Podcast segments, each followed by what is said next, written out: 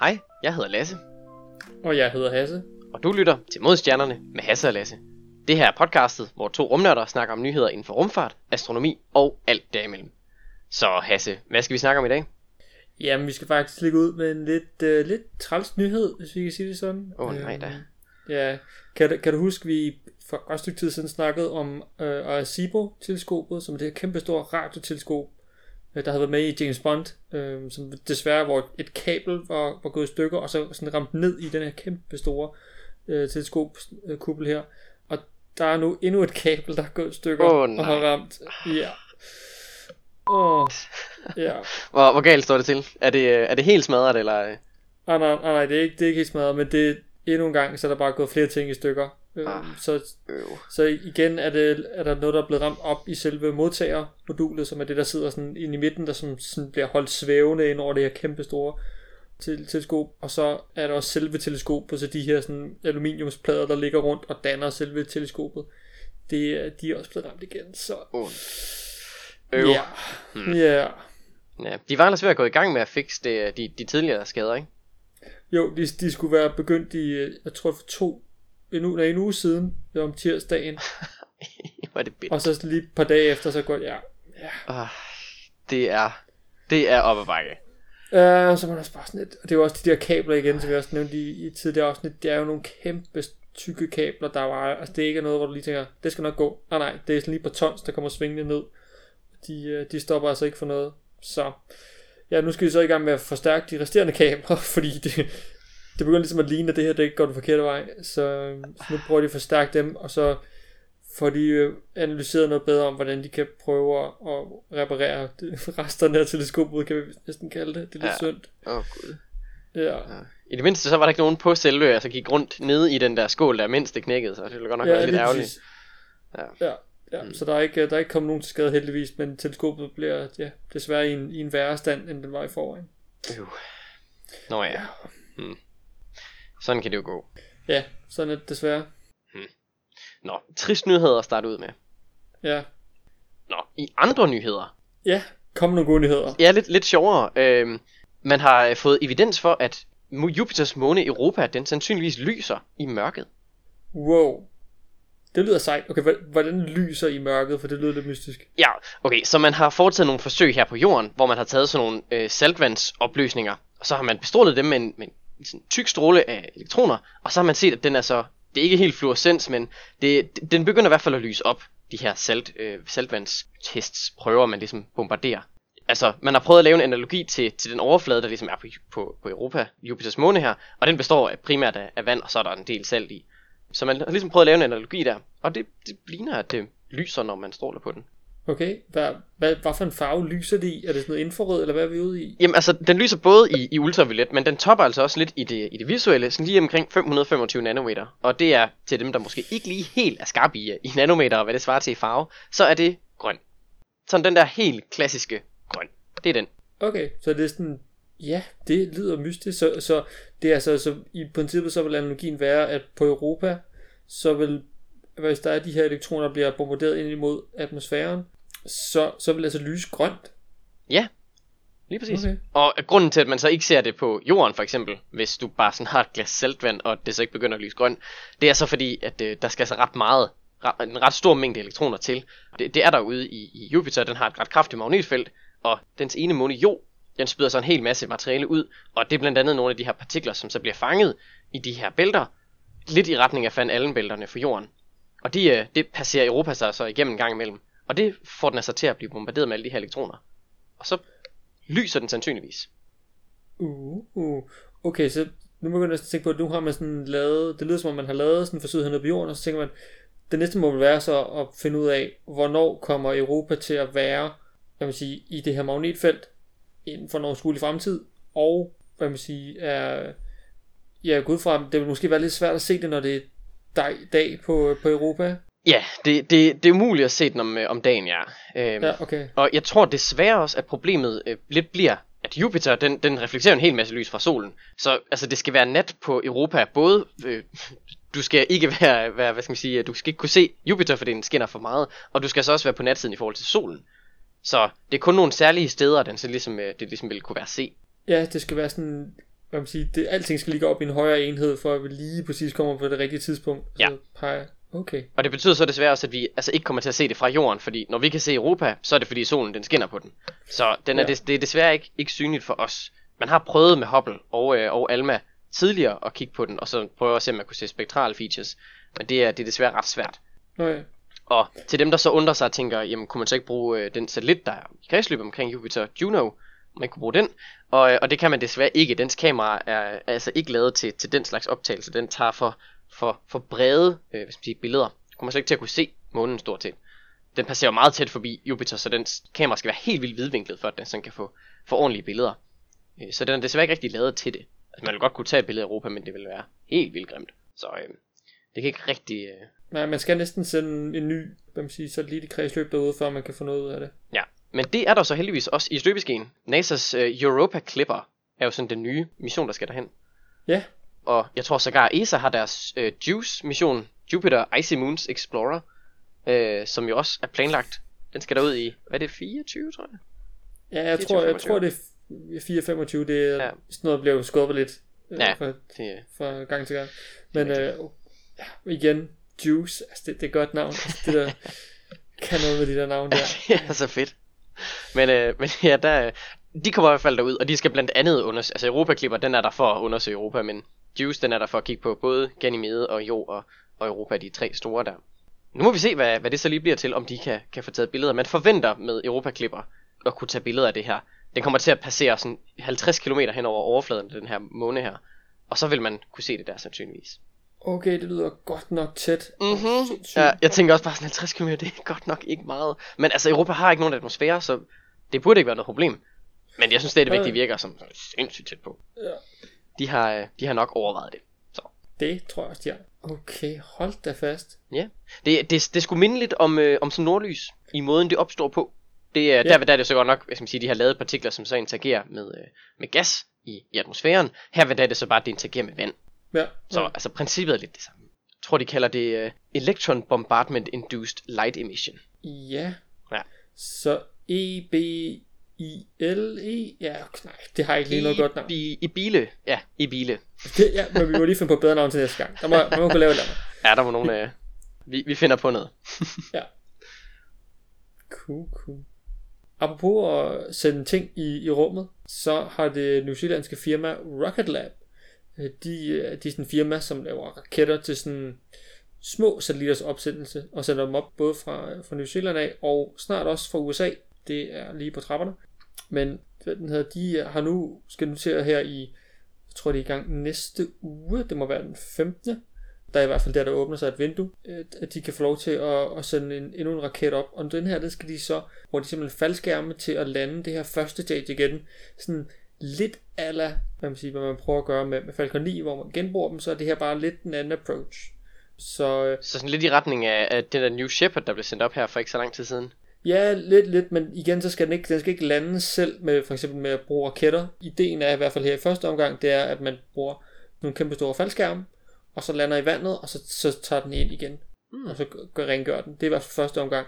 Fordi ideen er, at i fremtiden, så vil man bruge faldskærme, og inden den så når at ramme havet, så skal man i en helikopter så flyve ind og gribe i faldskærmen, og så løfte den ind tilbage. What? Hvad? Okay, ja. Ja. det lyder fuldstændig vanvittigt. Så mens den falder, Ja, så skal man lige flyve forbi med helikopter og sådan haps. Snup ja den. altså det lyder som noget ud af sådan en, hvad ved jeg, øh, spionfilm. det, det, lyder, lige- det lyder som noget fra, fra Mission Impossible, ja.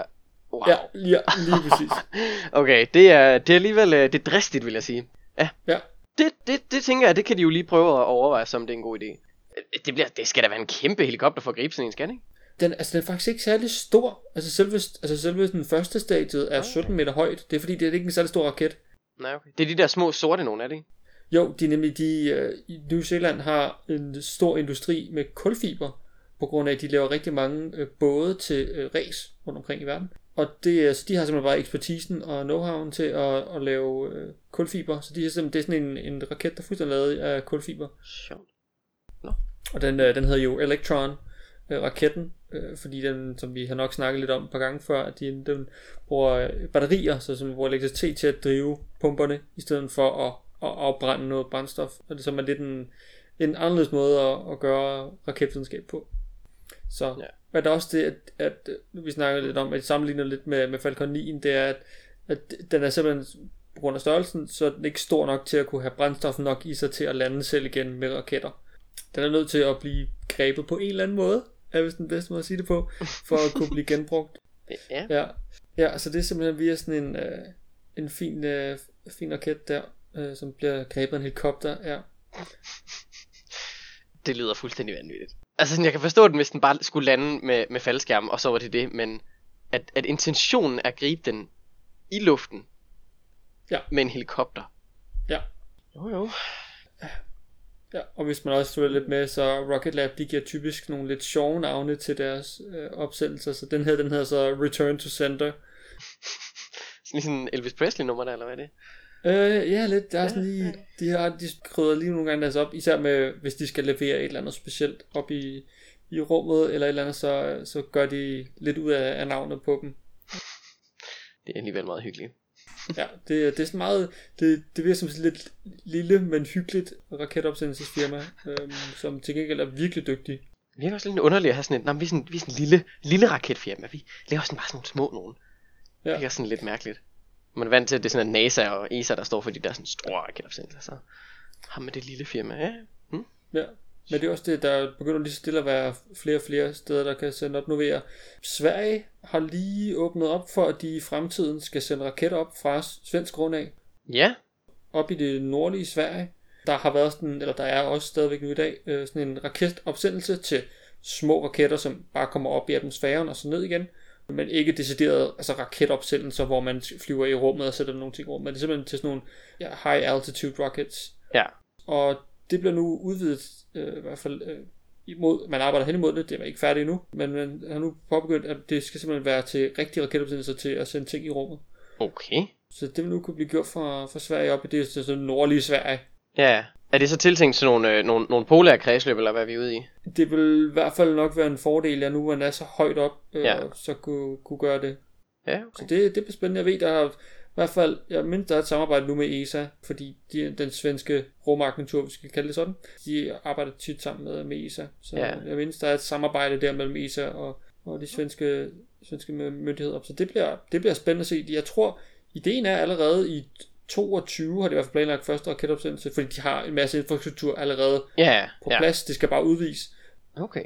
Hm. Så, Sjovt. men selvfølgelig, det kan godt nå at blive skubbet lidt, men altså, det er, det er Ja, ikke ja. om 20 år, øh, det er altså om, øh, hvad ved jeg, det er inden for de næste 5 år, i hvert fald, der vil man nok se raketter sende op fra. Sådan. Sejt. Ja. Det, øh, der er lidt, øh, lidt lokalt næsten. Ja, det er næsten, det bliver, det bliver lidt hyggeligt. Ja, det er også sjovt.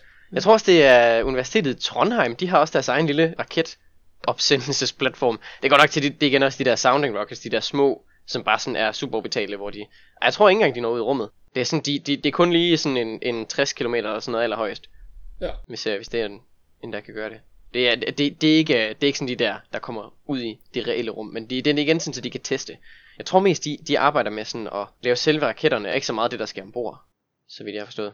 ja og i Sverige mindes jeg, det er mest noget, det der hedder, jeg ved, de bruger rigtig meget tid med det, der hedder Rexus Spexus, som er de her raketter, hvor studerende så kommer og kan få lov til at bygge en, en payload, så altså en ting, der skal måle et eller andet, et instrument, der skal måle et eller andet, som så bliver sendt ombord på de her øh, raketter. Og så kan de studerende så få en, sådan en, en, en læring ud af, hvordan man skal bygge det selv, og sørge for, at det virker, og teste det, og så sende, faktisk sende det op med raketten. Så det er jo sådan en, Ja. ja. det er en ret sej mulighed. Er det en stor lærings, læringsproces der? Der kan man virkelig finde ud af det. Ja, og det, det kører hvert år, så hvis der er nogen, der måske har lyst til det og høre med, så øh, Rexus Spexus hedder det. Nå, lad os øh, springe over til øh, brevkassen med Hasse og Lasse. Uh, vi har simpelthen fået noget... Øh, Vi har simpelthen fået mail. Ja, vi læser lige øh, mailen høj, højt, så alle kan være med. Han skriver, Jeg så Merkur i sommers. Øh, Den skulle være synlig i cirka 14 dage, men det var skyet i horisonten hver dag. Det betød, at jeg kun fik den set én gang. Nu vidste jeg fra diverse apps, hvor jeg skulle kigge, og hvornår. Hvordan vidste de, de gamle, at øh, Merkur fandtes, når man kun kunne se den meget sporadisk, og i mit tilfælde kun i kikkert? Så har han lige et par pauser, så skriver han, Når man kigger ud i verdensrummet, er der en masse spændende ting. Gammaglimt, supernova, neutronstjerner, sorte huller, alt sådan noget. Når man kigger i verdensrummet i nærheden af os, er det meget mere, øh, eller noget mere kedeligt igen i gåsøjne. Hvorfor er de vilde ting så langt væk? Er det kun fordi det unge univers var meget mere vildt, eller er vi bare heldige med at ligge et fredeligt sted? Og så hans sidste spørgsmål. Andromeda kommer tættere på. Vil den om længe ligne billederne af den, når man kigger op? Og så skriver han, det bliver fedt, og han glæder sig. Hilsen Peter fra Fjeldsø. Meget langt ude på landet, uden gadelys, skriver han. Det, var, det er tre gode spørgsmål. Ja, tak for det, Peter. Ja, tusind tak, Peter. Det, det er sådan noget, det er hyggeligt. Ej, hvor godt. Skal vi bare dele dem op i, øh, i tre små, øh, små grupper der, så kan vi lige svare på dem en af gangen. Ja, ja, vi kan jo starte med, med det første med Merkur, om hvordan de, jeg må sige, de gamle, det var nok øh, tilbage, tilbage i grækernes tid og sådan noget. Altså, Ja, sådan antikken, ja. Ja, h- hvordan, øh, hvordan de egentlig vidste, at Merkur fandtes. Især også fordi, som man siger, at, at Merkur kan man nogle gange godt se øh, som en sådan meget lysende stjerne, men det, er, det kan måske være svært at lige tænke, at det er en stjerne, og det er en planet, hvad lige, når man bare kigger op på himlen med sine egne øjne. Helt sikkert. Men det er jo så, der kan man faktisk også lidt, øh, lidt tage udgangspunkt i, i bare navnet. Altså man kalder dem jo planeter, og det kommer jo igen af græsk, som bare betyder vandre. Og det er jo så fordi, at de her fikstjerner, de stod stille i forhold til alle de her planeter, som så flyttede sig. De bevægede sig simpelthen hen over himlen. Og det, det så man jo blandt andet med Mars og Venus og Jupiter og Saturn. Og det har man så også set med, med Merkur. Men det er rigtigt nok, den er sindssygt svær at se. Den er ret lille, selvom den går nok ret tæt på, så, øh, så er den altså stadigvæk svær for øje på sådan. Ja, og den er jo, altså ja, det er jo bare sådan en lille ting, men det er jo netop, som du nævnte, det vandrer, og i og med, at Merkur ligger tættere inden personen end os, så den som siger, rotation er meget hurtig, så den, som siger, hele dens omgang rundt om jorden, som jo i princippet vil være sådan et, et Merkur-år, eller undskyld, et rundt om solen, det er cirka 88 dage. Så, så dens år er jo meget, meget kort, så den bevæger sig meget hurtigt rundt om, om solen. Ja. Og det er jo netop derfor, når man så, hvis man så kigger og kigger på dens kurs, på skal sige, position på himlen hen over året, så vil man simpelthen kunne se, hvordan den, øh, den bevæger sig relativt meget, og på et tidspunkt også kommer det til, der hedder i, i retrograd. Det er sådan lidt, øh, det lyder næsten lidt øh, astrologiagtigt. Ah, Merkur er i retrograd. Øh, men det er simpelthen fra dens, dens position, hvor det ser ud fra, i hvert fald fra vores side af, at den går sådan baglæns i forhold til dens normale bevægelse hen over himlen, så det ser sådan lidt sjovt ud. Ja, Mars gør det samme, og det gør, gør Venus jo i øvrigt også. Det er lidt sjovt at se. Men grunden til, at den så er, er hvad skal man sige, ret svær for øje på, altså okay, den er lille, men det er stadigvæk en planet, og så er den jo ret tæt på, så den lyser ganske meget. Problemet her, det er så, at den er jo tæt på solen, det vil sige vinkeludstrækningen væk fra solen er så ikke særlig stor. Det, det skal altså ikke, det, hvis man siger, den, den skal ikke være langt væk, altså, den skal være langt væk fra solen, før den overhovedet er synlig. Hvis den er for tæt på, så skinner solen simpelthen for meget. Så det er også derfor, man kun kan se den lige inden solopgang, eller lige, øh, lige efter solnedgang. Øh, og det er også der grækerne, de, øh, de så den derfor, for ja, hvad er det, en 3000 år siden. Ja, fordi den blev faktisk sådan, jeg kan sige, opdaget, øh, i hvert fald set fra jordens side af, øh, omkring sådan noget 1400 før vores tidsregning, så det er sådan, altså, det er i hvert fald de tidligste, sådan, man har sådan en beskrivelse af, hvad man i hvert fald kan vurdere vil være Merkur, ud fra de beskrivelser af, hvordan den så har bevæget sig hen over himlen, så er man lige sådan, ja, det er Merkur. ja, okay. Det er meget, det er meget spændende. Og, og på den måde så igennem tiderne har man selvfølgelig holdt øje med de her, hvad man siger, vandre, fordi de netop var så meget specielle i forhold til alle de andre stjerner. Det, så det er simpelthen, i- jeg vil sige, de gamle, gamle grækere sådan, har så vidst det, fordi de, de kunne se, at de havde en helt anden bevægelse end de andre stjerner på himlen. Og selvfølgelig, der gik lige en del år, vi skulle op til omkring 1500-tallet med Galileo, som er den første, som, som, som observerer kur igennem hans teleskop, hvis vi kan kalde det. Det er et meget primitivt teleskop. Og så derfra, så stikker det selvfølgelig af med, at man, når man begynder at udvikle teleskoper bedre og bedre, så kan man selvfølgelig opdage mere og mere omkring øh, vil sige, vores lille solsystem. Jeg synes faktisk, jeg læste et sted med, at den Merkur specifikt er lettere at se, hvis man er på den sydlige halvkugle. Den er, Ja. altså, det, det er ikke så fordi, at banen den er inklineret eller noget i den stil. Altså, det er den også. Altså, den, den er ikke, hvad skal man sige, ligger ikke totalt i samme plan som, øh, som resten af planeterne. Det passer åbenbart bare med, at når den så er, ja, hvordan er det nu? Skal lige have kredsløbene rigtigt her. Så, så når den er længst væk, sådan i vinkelafstand fra solen, så passer det med, at, at det så er lige inden solopgang må det være, hvis man er på den sydlige halvkugle, der kan man lige, lige akkurat øh, ane den mest tydeligt. Der når den, og, og jeg tror den når at sprede sig 15 grader eller sådan noget væk fra solen. Og, og det kan man godt se sådan ret tydeligt, når solen okay. så går ned, så, så kan man egentlig få øje på den. Øh, Og her i Danmark, der, der, der er vi bare for langt nordpå til den sådan rigtig er særlig spændende. Jeg har set den en gang, og det er mildest talt ikke særlig imponerende. Det, det er bare en meget let klar stjerne, man sådan lige akkurat kan ane, når den er fremme. Men det sker så desværre ikke så tit, at vi sådan kan se den.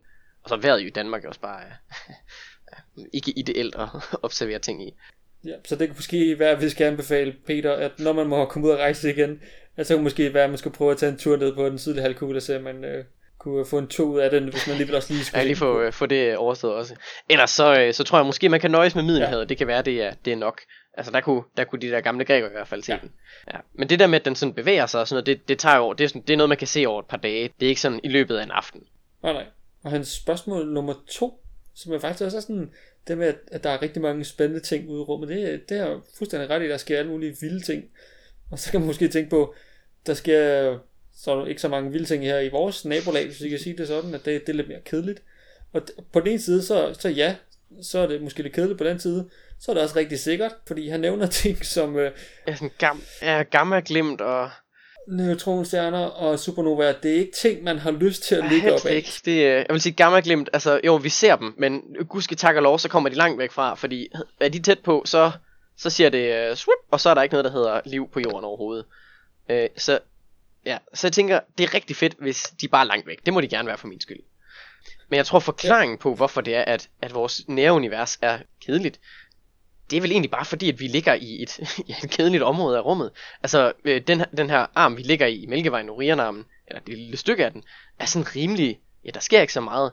Øh, den, den, den sådan overtæthed, der lige Nej. har været igennem, og hvis vi sætter skub i, i stjernedannelse, er ligesom forbi, så nu bliver der ikke skabt sådan særlig mange nye stjerner, så det lokale nabolag er bare, ja, lidt stille. Det er sådan en for, forstads nabolag, kan man vist godt kalde Ja. det.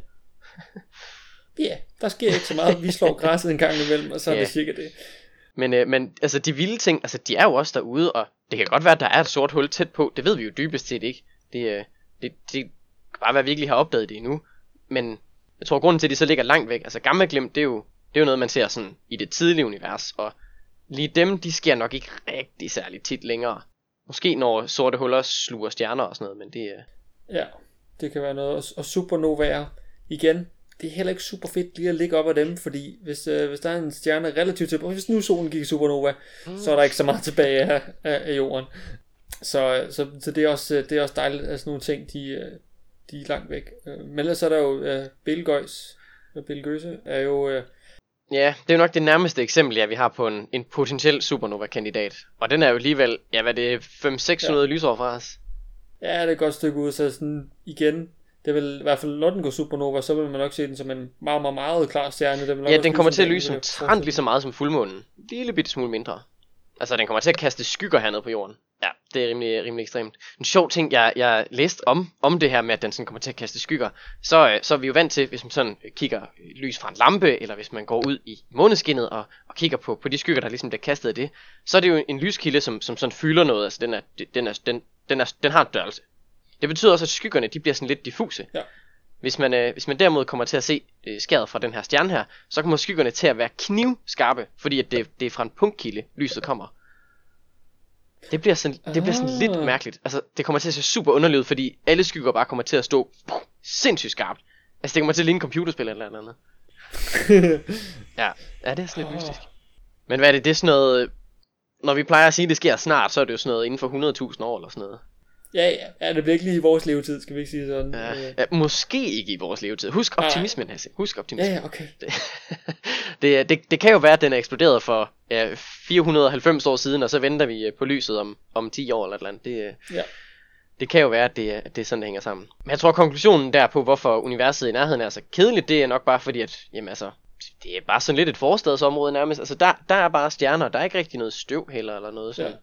Og der er selvfølgelig også lige det, at der også generelt, så er jeg kan sige, rummet bare i forhold til, til vores menneske, man sige, enheder af måle ting i, så er det bare kæmpe stort. Ja, det kan man vist godt sige. Vi kan knap nok øh, komme til månen på et par dage. Det tager, hvad ved jeg, 9 måneder, 6-9 måneder at komme til Mars. Og det er altså bare, man sige, den næste planet i, i nærheden, ikke? Så vi, altså, og det er bare inde i vores lille solsystem. Altså universet er kæmpestort, og bare sådan, hvor, det vil sige, den, den tætteste stjerne på os er Proxima Centauri. Ja, den er 4,3 lysår fra tror jeg. Ja, ja, og så kan man sige 4,3 lysår. Det lyder ikke så meget, men det er altså, når man rejser med lysets hastighed, som er lidt mere end den gamle Olaster kan trække, i fire år konstant. Altså, det- er fu- fuldstændig vanvittigt langt væk. Universet er desværre kæmpe, kæmpe stort, og det er ikke så smart. Det er, det er ikke så praktisk for os i hvert fald som mennesker. Ikke når, ikke når vi ikke lige lever så lang tid.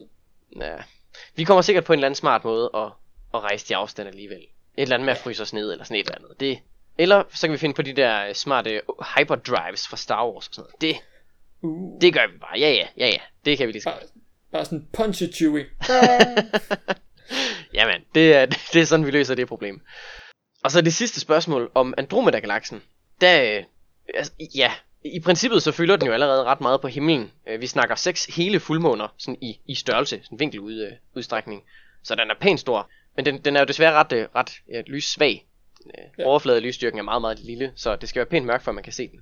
Jeg tror, sådan, hvis du skal kunne se den, hvor den sådan bliver hvad skal man sige, lige så flot som på de der billeder, man ser, der går nok en, jeg vil skyde på halvanden til 2 milliarder år. Yeah.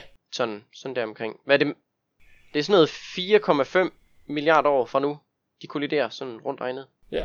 ja, så kommer jo Andromeda øh, man sige, i Mælkevejen til at kollidere, og bare roligt til de kære lytter. Øh, der kommer nok ikke til at ske noget med, med jorden. Det er ikke sådan, at vi så kolliderer med en eller anden kæmpe stor stjerne, og så brænder vi alle sammen op.